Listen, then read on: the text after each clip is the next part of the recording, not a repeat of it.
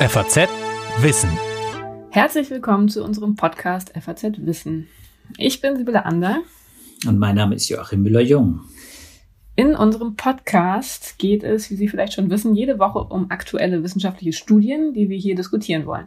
Joachim und ich, wir sind beide Wissenschaftsredakteure im Ressort Natur und Wissenschaft der FAZ. Ich bin promovierte Astrophysikerin, Joachim ist Biologe und bei uns insbesondere für die Lebenswissenschaften, die Medizin und das Klima zuständig. Heute hast du, lieber Joachim, uns ein paar Studien mitgebracht, ähm, die wieder aus dem Themenfeld Covid-19 kommen. Und zwar geht es um die Wirksamkeit eines Medikaments, das schon seit vielen Wochen für Diskussionen sorgt. Chloroquin bzw. Hydroxychloroquin heißt das Medikament und wurde ursprünglich zur Behandlung von Malaria entwickelt. Es wird aber auch zur Behandlung rheumatischer Beschwerden eingesetzt. Im Kontext der SARS-Epidemie 2003 wurde es auch da schon als Medikament geprüft und Ende Januar gab es dann Behauptungen aus Wuhan, also aus China, Chloroquin würde bei der Behandlung von Covid-19 helfen. Seitdem wurden einige Studien durchgeführt, um diese These zu testen darum wird es gleich in unserem Gespräch auch gehen. Ähm, unabhängig von diesen Studien oder weitgehend unabhängig erlangte das Mittel seine Prominenz, aber vor allem auch durch seine öffentlich sichtbaren Anhänger. Da haben wahrscheinlich schon viele davon gehört. Elon Musk war einer, der sehr früh für dieses Medikament Werbung gemacht hat.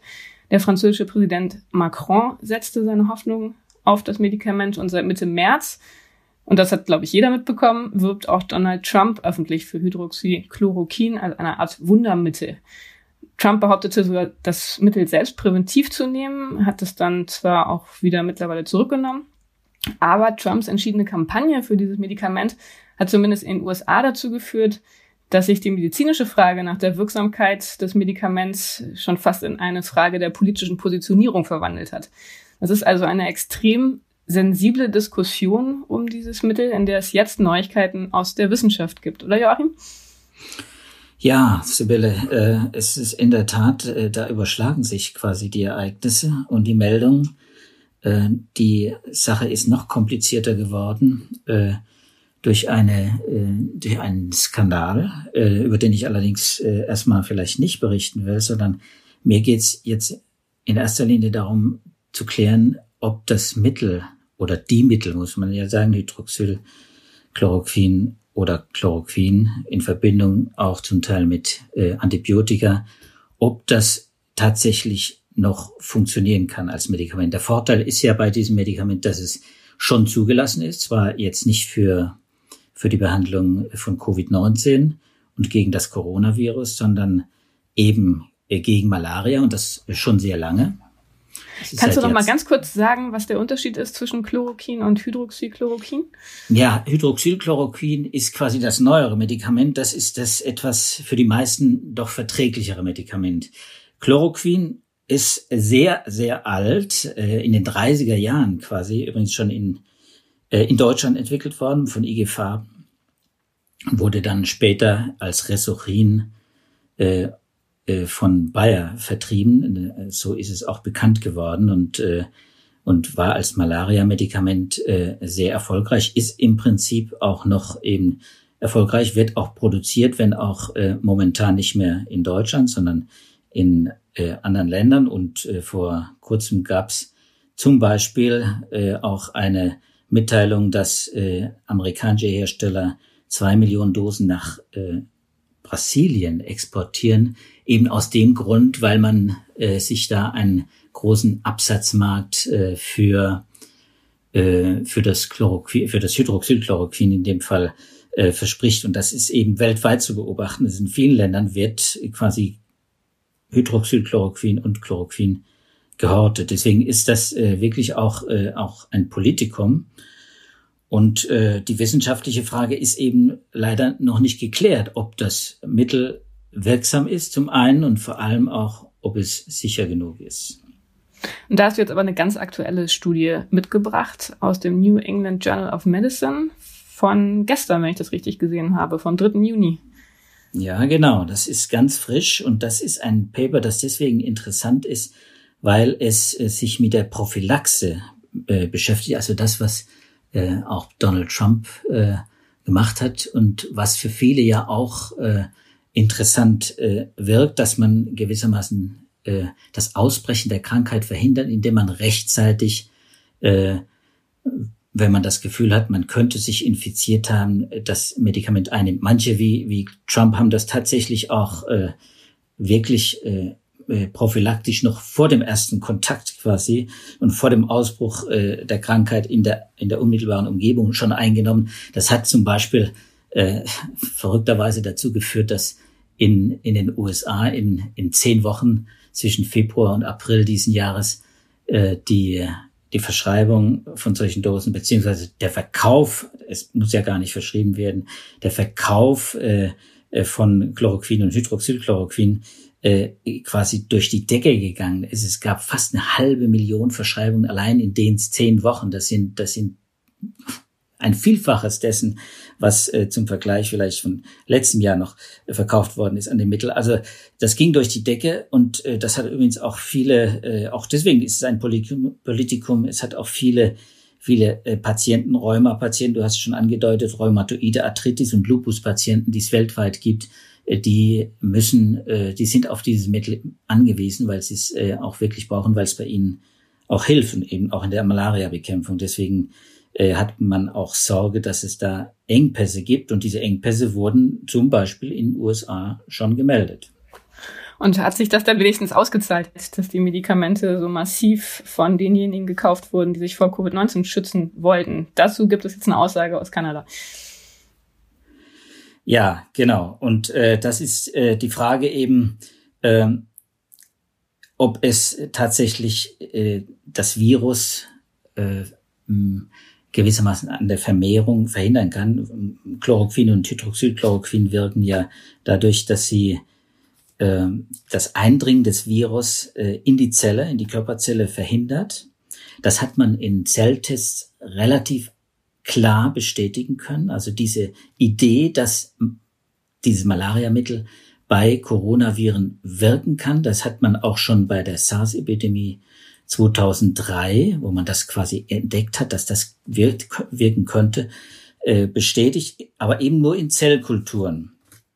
Und äh, deswegen war es eben bis zu dieser Pandemie eben gar nicht sicher, ob das Mittel auch dann beim Patienten wirkt. Und deswegen hat sich dann die WHO dem, dem Mittel auch angenommen. Das ist jetzt auch Teil einer, einer, äh, einer Testreihe, Solidarity-Testreihe, die von die von der äh, Weltgesundheitsorganisation eben koordiniert wird.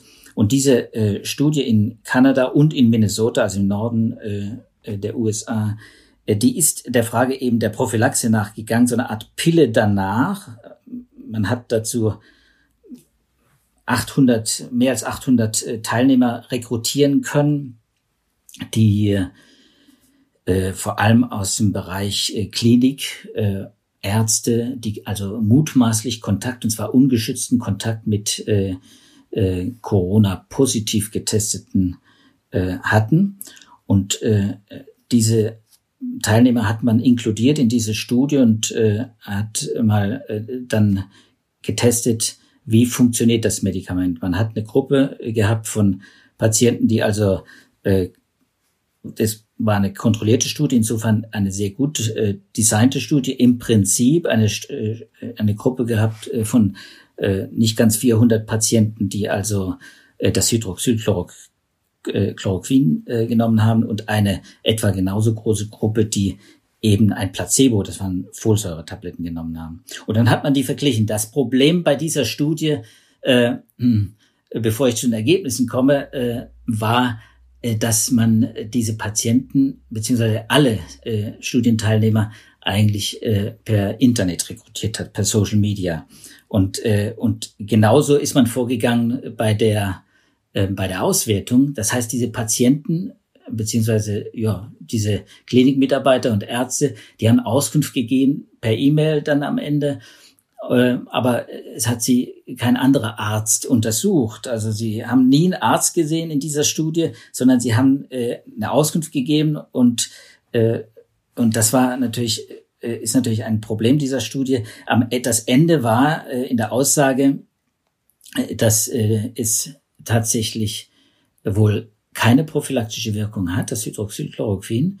Ähm, man hat keinen Unterschied festgestellt. 12 Prozent in der Hydroxychloroquin-Gruppe haben äh, Covid-19 entwickelt und äh, bei der Placebo-Gruppe waren es 14 Prozent. Das ist also nicht signifikant. Dafür waren eben, wie das eben zu erwarten war, vor allem äh, Nebenwirkungen bei der Medikamentengruppe, äh, Übelkeit, Durchfall, äh, Körperschmerzen etc. festzustellen. Waren keine schweren Nebenwirkungen, weil die Anwendung war auch nur vier Tage, zwar hochdosiert mit 800 bzw. 600 Milligramm, aber es gab keine schwerwiegende Nebenwirkung. Das bei so einer kurzen Anwendung auch nicht unbedingt zu erwarten. Bei einer längerfristigen Prophylaxe, wenn man das also dauernd nimmt, weil man denkt, naja, Covid-19, das gibt es hier in meiner Gegend und ich nehme das jetzt mal. Äh, das machen ja manche, ja, äh, Tropenreisende, die das als Malaria-Prophylaxe nehmen, wochenlang das Mittel zu nehmen. Das da fürchtet man eben dann wirklich schwere Nebenwirkungen, unter anderem eben auch Herzbeschwerden, vor allem äh, Netzhautablösung, auch psychiatrische Probleme hat man da äh, schon festgestellt. Also es gibt äh, da eine Reihe von, von Vorbehalten bei diesem Mittel und deswegen hat man da ganz besonders viele Studien auch anberaumt. Das heißt, trotz der methodischen Probleme, die du angedeutet hattest, würdest du sagen, das ist ein Ergebnis, das man ernst nehmen muss, präventiv ähm, also prophylaktisch sollte man dieses Mittel nicht einnehmen, schon alleine wegen der Nebenwirkungen. Kann man das zusammenfassen? Ja, es hat offenbar eben nicht die erwünschte Wirkung jedenfalls. Ne? Das scheint äh, klar zu sein, nachdem, wenn die Auskünfte der, der äh, dieser Studienteilnehmer stimmt. Äh, leider Gottes gab es von, es sind etwa insgesamt etwas über 100 äh, äh, Teilnehmer erkrankt und äh, von diesen 100 Teilnehmern waren etwa äh, ein Dutzend nur wirklich getestet worden. Das heißt, äh, wie das in den USA üblich war, zu der Zeit, als die Studie gemacht wurde, als man nämlich keine Corona-Tests hatte, keine Viren-PCR-Tests, äh, hat man sich auf die Auskunft verlassen und hat sich äh, per E-Mail quasi die die äh, Symptome mitteilen lassen und hat dann darauf geschlossen, das müsste, das müsste jetzt eine Covid-Infektion gewesen sein, zumal es eben Kontakt mit jemand Positivem gab. Also da stecken viele Unsicherheiten in dieser Studie drin. Das ist sicher noch nicht abschließend geklärt, ob es prophylaktisch wirkt. Ähm, aber das ist ja nicht die einzige Frage. Die, die, die dringendere Frage, die viele beantwortet wissen wollen, ist, ob man es vielleicht bei Covid-19-Patienten, also auch bei schwerkranken Patienten einsetzen kann, um damit auch wirklich äh, die Viren zurückzudrängen und äh, das Schlimmste verhindern kann bei den Patienten. Genau, und da gibt es ja wahrscheinlich sogar noch mehr Studien zu genau dieser Frage. Ähm, eine hast du mitgebracht, auch aus einer renommierten Zeitschrift, aus dem Lancet Journal vom 22. Mai von Schweizer und amerikanischen Wissenschaftlern. Und da ging es dann tatsächlich um die Frage, inwiefern das Medikament im Einsatz in Krankenhäusern bei Covid-19-Erkrankten tatsächlich hilft. Und was kam daraus? Ja, genau. Da hat auf die Studie hatten viele gewartet, weil es gab einige Studien aus, aus Wuhan, aus China, äh, die äh, schon Auskunft gegeben haben, Beobachtungsstudien, keine kontrollierten Studien, Beobachtungsstudien, die darauf hindeuteten, dass es bei der Anwendung Probleme geben könnten, wenn schwerkranke Patienten, beatmete Patienten zum Beispiel, äh, ohnehin Probleme haben, Gesundheitsprobleme, äh, wenn man denen das Mittel gibt, dass sie dann zusätzlich noch äh, Herzbeschwerden entwickeln, äh, dass sie wirklich äh, schwerste Nebenwirkungen entwickeln und dadurch auch möglicherweise früher sterben. Da gab es äh, ein paar Hinweise, gab es auch äh, kleinere Studien, ich sagte es. Äh, und diese Lancet-Studie, die war deswegen erwartet worden, weil es äh, also auch eine Beobachtungsstudie, aber eben eine der, der größten bis dahin durchgeführten Studien. Und das ist äh, die Studie, äh, bei der ich vorhin äh, den Begriff äh, Skandalstudie verwendet habe, weil die hat relativ bald, nachdem äh, sie veröffentlicht worden ist im Lancet von paar Tagen, äh, die ganze Medizingemeinde in Aufruhr versetzt, weil äh, offenbar mh, es Probleme gibt bei den Daten, um es mal ganz vorsichtig zu sagen. Die Studie ist dann auch äh, später ähm, nicht nur kritisiert worden, sondern sie ist dann von Lancet äh, quasi markiert worden. Es gab eine Notiz, Expression of Concern. Sie ist noch nicht zurückgezogen, aber sie ist zumindest mal äh, äh, gewissermaßen äh, auf Standby gestellt worden, weil man die Daten prüfen will. Und äh, da steckt eben dieser Skandal drin, der sich um eine amerikanische, eine kleine amerikanische Datenfirma, Searchisphere, äh, aus äh, Chicago äh, dreht. Ähm, und das muss man ernst nehmen, das ist noch nicht ausgemacht. Äh, man stellt nur fest, diese Studie äh, hat einige Ungereimtheiten auch wieder vorsichtig ausgedrückt, man hat in relativ kurzer Zeit 96.000 Patienten aus 671 Kliniken in sechs Kontinenten äh, ausgewertet. Das äh, ist eine gewaltige Zahl, das sind gewaltige Zahlen und äh, man vermutet oder man müsste eigentlich hinter so einer Studie natürlich eine Riesengruppe von äh, von Forschern äh, äh, aus verschiedenen Ländern äh, äh, vermuten, äh, wie das üblicherweise so ist, wenn man so große Studien macht. Und tatsächlich hat diese Lancet-Studie aber nur zum Beispiel vier Autoren. Das heißt, die haben tatsächlich so eine Datenfirma beauftragt und sich von denen die Daten liefern lassen. Das klingt ja sehr ungewöhnlich für so eine Studie. Ja, die haben sich gewissermaßen die Daten sammeln lassen äh, von dieser Firma und die Firma äh, hat eben geworben äh, mit äh, äh, mit ihren äh, mit ihrer Möglichkeit Patientendaten aus den elektronischen Patientenakten von den Kliniken zu bekommen und das ist natürlich an sich schon mal fragwürdig, weil man würde ja vermuten, dass man äh, wenn man solche Daten aushändigt, also wenn aus Sicht der Klinik man solche Daten dann äh, versendet, äh, dass, dass man da zumindest mal eine Einverständniserklärung haben muss der Patient oder auch eine Genehmigung der Ethikkommission und sowas geht normalerweise auch gar nicht äh, so schnell. So, dann gab es ein paar Ungereimtheiten mit, mit ein paar Todeszahlen in Australien. Äh, auch Afrika soll angeblich so viel äh, elektronische Daten geliefert haben, wie es eigentlich gar nicht äh, selber produziert. Also mit anderen Worten, äh, diese kleine Firma Searchisphere, die dafür wirbt und darf aus dem Nichts quasi in dieser Medizinbranche aufgetaucht ist, äh, die hat, ähm, die hat da etwas äh, auf die Beine gestellt, ähm, äh, das eigentlich fast undenkbar ist. und dann kam sie auch noch, und das war der, die, die, die Spitze des Eisbergs gewissermaßen, das i-Tüpfelchen dieser Studie, dann hat sie auch noch relativ klare Ergebnisse geliefert, nämlich sie hat klipp und klar gesagt, dieses, diese Mittel, sie hat Hydroxychloroquin und Chloroquin und jeweils in Verbindung mit Azithromycin, also einem Antibiotikum, getestet, beziehungsweise eben ausge Patientendaten ausgelesen, behandelte Patienten quasi in verschiedenen äh, Kliniken. Und äh, das Ergebnis war dann so klar, äh, also und zwar zu Ungunsten des Malaria-Medikaments, dass dann auch die WHO sofort gesagt hat, also wir haben Sicherheitsbedenken, also wenn das zutrifft, äh, dann ist dieses, sind diese Mittel, diese Malaria-Mittel so unter Umständen so gefährlich, dass wir das äh, nicht weiter verfolgen wollen und hat, hat dann die eigenen äh, Solidarity-Experimente erstmal ausgesetzt. Das heißt, es gab ein gesteigertes Sterberisiko. Das war ja das eine, was Sie geprüft genau, haben. Und genau. Nebenwirkungen haben Sie wahrscheinlich auch nochmal angeguckt? Ja, sie haben zwei Endpunkte gemessen und das eine war das eben äh, das Sterberisiko. Das war deutlich erhöht bei den äh, bei den äh, Patienten mit den Malariamitteln beziehungsweise noch größer bei denen, äh, die Malariamittel und Antibiotikum bekommen haben. Das deckt sich mit einigen kleineren Studien, widerspricht allerdings auch einigen Studien aus China. Also äh, da war die Re Datenlage relativ unklar äh, und hier hat man dann so äh, den Eindruck gehabt, ja, jetzt äh, gewissermaßen, jetzt kommt so eine äh, Zusammenschau, zwar keine kontrollierte Studie, aber eine Beobachtung möglichst vieler Daten. Und die sagt uns, jawohl, äh, ganz klar, Sterberisiko ist erhöht. Und das gleiche war der zweite Endpunkt, das war äh, die Anzahl äh, von Herzrhythmusstörungen. Herzrhythmusstörung ist so eine ähm, Auslösen von Herzneben, äh, von Herzrhythmusstörung ist so eine Nebenwirkung, die man bei den Medikamenten erwartet, wenn das Medikament auch länger verwendet wird. Und auch da hat man relativ klare Ergebnisse gefunden, aber auch wieder so deutlich, äh, dass, wie gesagt, die WHO in dem Fall, wenn sie, äh, als sie das Lancet Paper noch ernst genommen hat, äh, dann gar nicht anders konnte, als erstmal Sicherheitsbedenken zu äußern.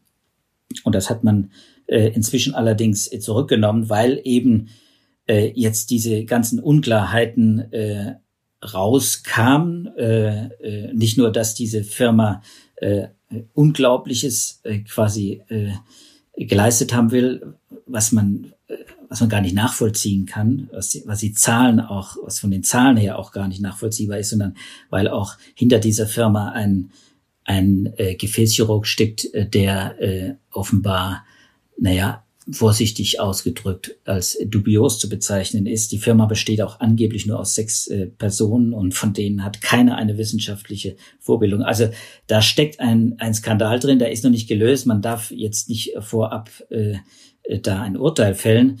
Äh, aber klar ist, man muss diese Daten, die aus dieser Lancet-Studie kommen, äh, sehr, sehr äh, vorsichtig äh, behandeln. Und äh, und deswegen habe ich eine dritte Studie mitgebracht, Sibylle. Kurze Zwischenfrage, was ist deine Prognose? Wann wird die Studie zurückgezogen? Wird sie zurückgezogen? Naja, das wird jetzt, das wird sicher geprüft. Man wird sich äh, den, äh, den Gründer und einer der vier Autoren dieses Papers äh, von Search Fair äh, vornehmen und äh, wird sich, äh, wird versuchen, äh, hinter diese Daten zu kommen, was dahinter steckt. Äh, ein Problem ist nämlich auch in der Tat, äh, dass diese Daten mehr oder weniger äh, geheim behandelt werden. Also man weiß weder die Namen der Kliniken, die da in die diese ganze Datensammlung eingeflossen sind, noch sind die Daten der Patienten selbst offen. Also mit anderen Worten, eigentlich alles, was man zu Beginn dieser Pandemie von Seiten der, der Journals, der Medizin-Journals versprochen hat, dass man offen und transparent mit den Daten umgeht und das äh, auch so kommuniziert nach außen, äh, ist hier in dem Fall nicht eingehalten worden. Das heißt, äh, eigentlich trifft die Schuld nicht nur äh, Searches fest, sondern auch äh, die Zeitschrift. Auch da muss man wirklich nochmal nachhorchen äh, und äh, nachkontrollieren, was, was äh, was ist da schiefgelaufen? Stecken da irgendwelche Interessen dahinter? Wir haben ja schon gesagt, es ist ein Politikum mit diesen Malaria-Medikamenten. Da steckt viel Geld drin, äh, da steckt äh, äh, auch viel äh, ähm, ja, Interesse, persönliches Interesse eben von, von, von einigen Leuten dahinter. Deswegen muss man das erstmal vorsichtig behandeln. Ich würde mich da ganz rausnehmen äh, und zurückhalten, was die, was die Bewertung dieser Mittel aufgrund dieser Studie jedenfalls und aufgrund äh, vieler anderer Studien auch angeht. Auf jeden Fall eine sehr spannende Geschichte, an der du ja mit Sicherheit dran bleibst. Also da werden wir dann wahrscheinlich bald ein, Up ein Update bekommen. Ähm, aber du hattest jetzt gerade schon angedeutet, es gibt natürlich noch viele weitere Studien, die vielleicht mit weniger methodischen Schwierigkeiten zu kämpfen haben. Kann man da denn nochmal eine etwas, ähm, ja, unumstrittenere Deutung des Medikaments und seiner Wirksamkeit abschließend kundtun. Das Beruhigende ist eigentlich, dass, dass ständig neue Veröffentlichungen kommen und dass man natürlich mit der Zeit sich so ein Bild verdichtet. Äh, es ist eine Studie, die werde ich dann auch äh, natürlich äh, in unseren äh, ähm, in unseren Hinweisen, in unserer Linkliste dann auch auflisten. Das ist, äh, ist gerade auch in, äh, mit ArcSci veröffentlicht worden, ein systematisches Review äh, zweier britischer Mediziner, die mal, sieb, die mal 19 Artikel äh, äh, ausgewertet haben, die sich seriöser, seriös mit, mit der Wirksamkeit und Sicherheit äh, bei Covid-19, äh, bei eben bei diesen ähm, Chloroquin- und Hydroxychloroquin-Studien beschäftigt haben. Äh, und äh, die finden bei drei Vierteln eben äh, bis jetzt noch keine äh, signifikante Erhöhung äh, der, der Therapieeffektivität. Das heißt, sie finden im Prinzip äh, in den allermeisten Fällen keine Wirksamkeit äh, der Malaria-Mittel und sie finden dafür allerdings in vier von fünf Fällen eine äh, deutlich mehr Nebenwirkungen, unter anderem eben auch gerade bei äh, äh, vorbelasteten Herzpatienten. Äh, da gibt es offenbar ein größeres Problem. Sterblichkeit äh, wurde dann nochmal genau extra angeguckt und da findet man, äh, dass bei 30 Prozent der Studien tatsächlich ein, also bei einem Drittel etwa, ein erhöhtes Risiko einer Sterblichkeit bei Covid-19-Patienten in der Klinik und vor allem auch auf der Intensivstation gefunden wird und bei zwei, bei zehn Prozent nur wenig, äh, eine geringere Sterblichkeit. Das heißt, auch da überwiegen, was die, was die äh, was die Nebenwirkungen angeht äh, und das Sterberisiko, überwiegen die Bedenken noch. Allerdings sagen auch diese äh, beiden Wissenschaftler, äh, dass ist die Daten eigentlich noch, dass das ganze Datenmaterial eigentlich äh, noch äh, relativ schwach ist und sich ein endgültiges Urteil über die Malaria-Medikamente äh, verbietet. Aber sie geben einen wichtigen Hinweis, indem sie äh, die Chloroquin wie Hydroxychloroquin in Verbindung mit Antibiotika auch als likely unsafe äh, in Therapy äh, bezeichnen. Also man ist eher im Moment äh, in, die, in der Szene wohl eher äh, zurückhaltend und würde es mit Sicherheit äh, nicht äh, empfehlen, wie das äh, eben Donald Trump und viele andere äh, getan haben. Dessen Berater übrigens hat ihn ja gewarnt, bevor man tatsächlich äh, abschließend ein, sich ein Urteil fällen kann über die Wirkung von äh, den Malaria-Medikamenten, sollte man die Ergebnisse der kontrollierten Studien, die ja laufen, das sind fast 200 insgesamt äh, weltweit, die, die angelaufen sind mit dreieinhalbtausend Patienten. Also das muss man einfach abwarten. Äh, und vorher, glaube ich, kann man nichts Endgültiges sagen, nur eigentlich zur Vorsicht machen. Also, vielleicht zusammengefasst, Chloroquin und Hydroxychloroquin sind dann wohl doch nicht, zumindest nicht die Wundermittel, als die sie an vielen Stellen angekündigt wurden, auch wenn nach wie vor die vorhandenen Studien mit bestimmten methodischen Schwierigkeiten zu kämpfen haben, aber dennoch scheint sich das Bild zu verdichten, dass es da einige Schwierigkeiten gibt und man sehr vorsichtig sein muss und auf weitere Ergebnisse warten muss, bevor man sich da ein abschließendes Urteil erlaubt. Unsere Zeit ist jetzt leider schon wieder um. Ich bedanke mich ganz herzlich bei dir, lieber Joachim, für die interessanten dir. Studien. Und bei Ihnen, liebe Zuhörer, dass Sie wieder dabei waren. Das war der Podcast FAZ Wissen, heute am 4. Juni 2020. Mein Kollege Joachim Müller-Jung und ich, wir verabschieden uns und freuen uns, wenn Sie auch beim nächsten Mal wieder mit dabei sind. Und wenn Ihnen die Folge gefallen hat und wenn Sie die nächste Folge nicht verpassen wollen, dann können Sie uns gerne bei Spotify, Apple Podcast oder bei jedem anderen Podcatcher abonnieren. Bis zum nächsten Mal und bleiben Sie gesund. Tschüss zusammen.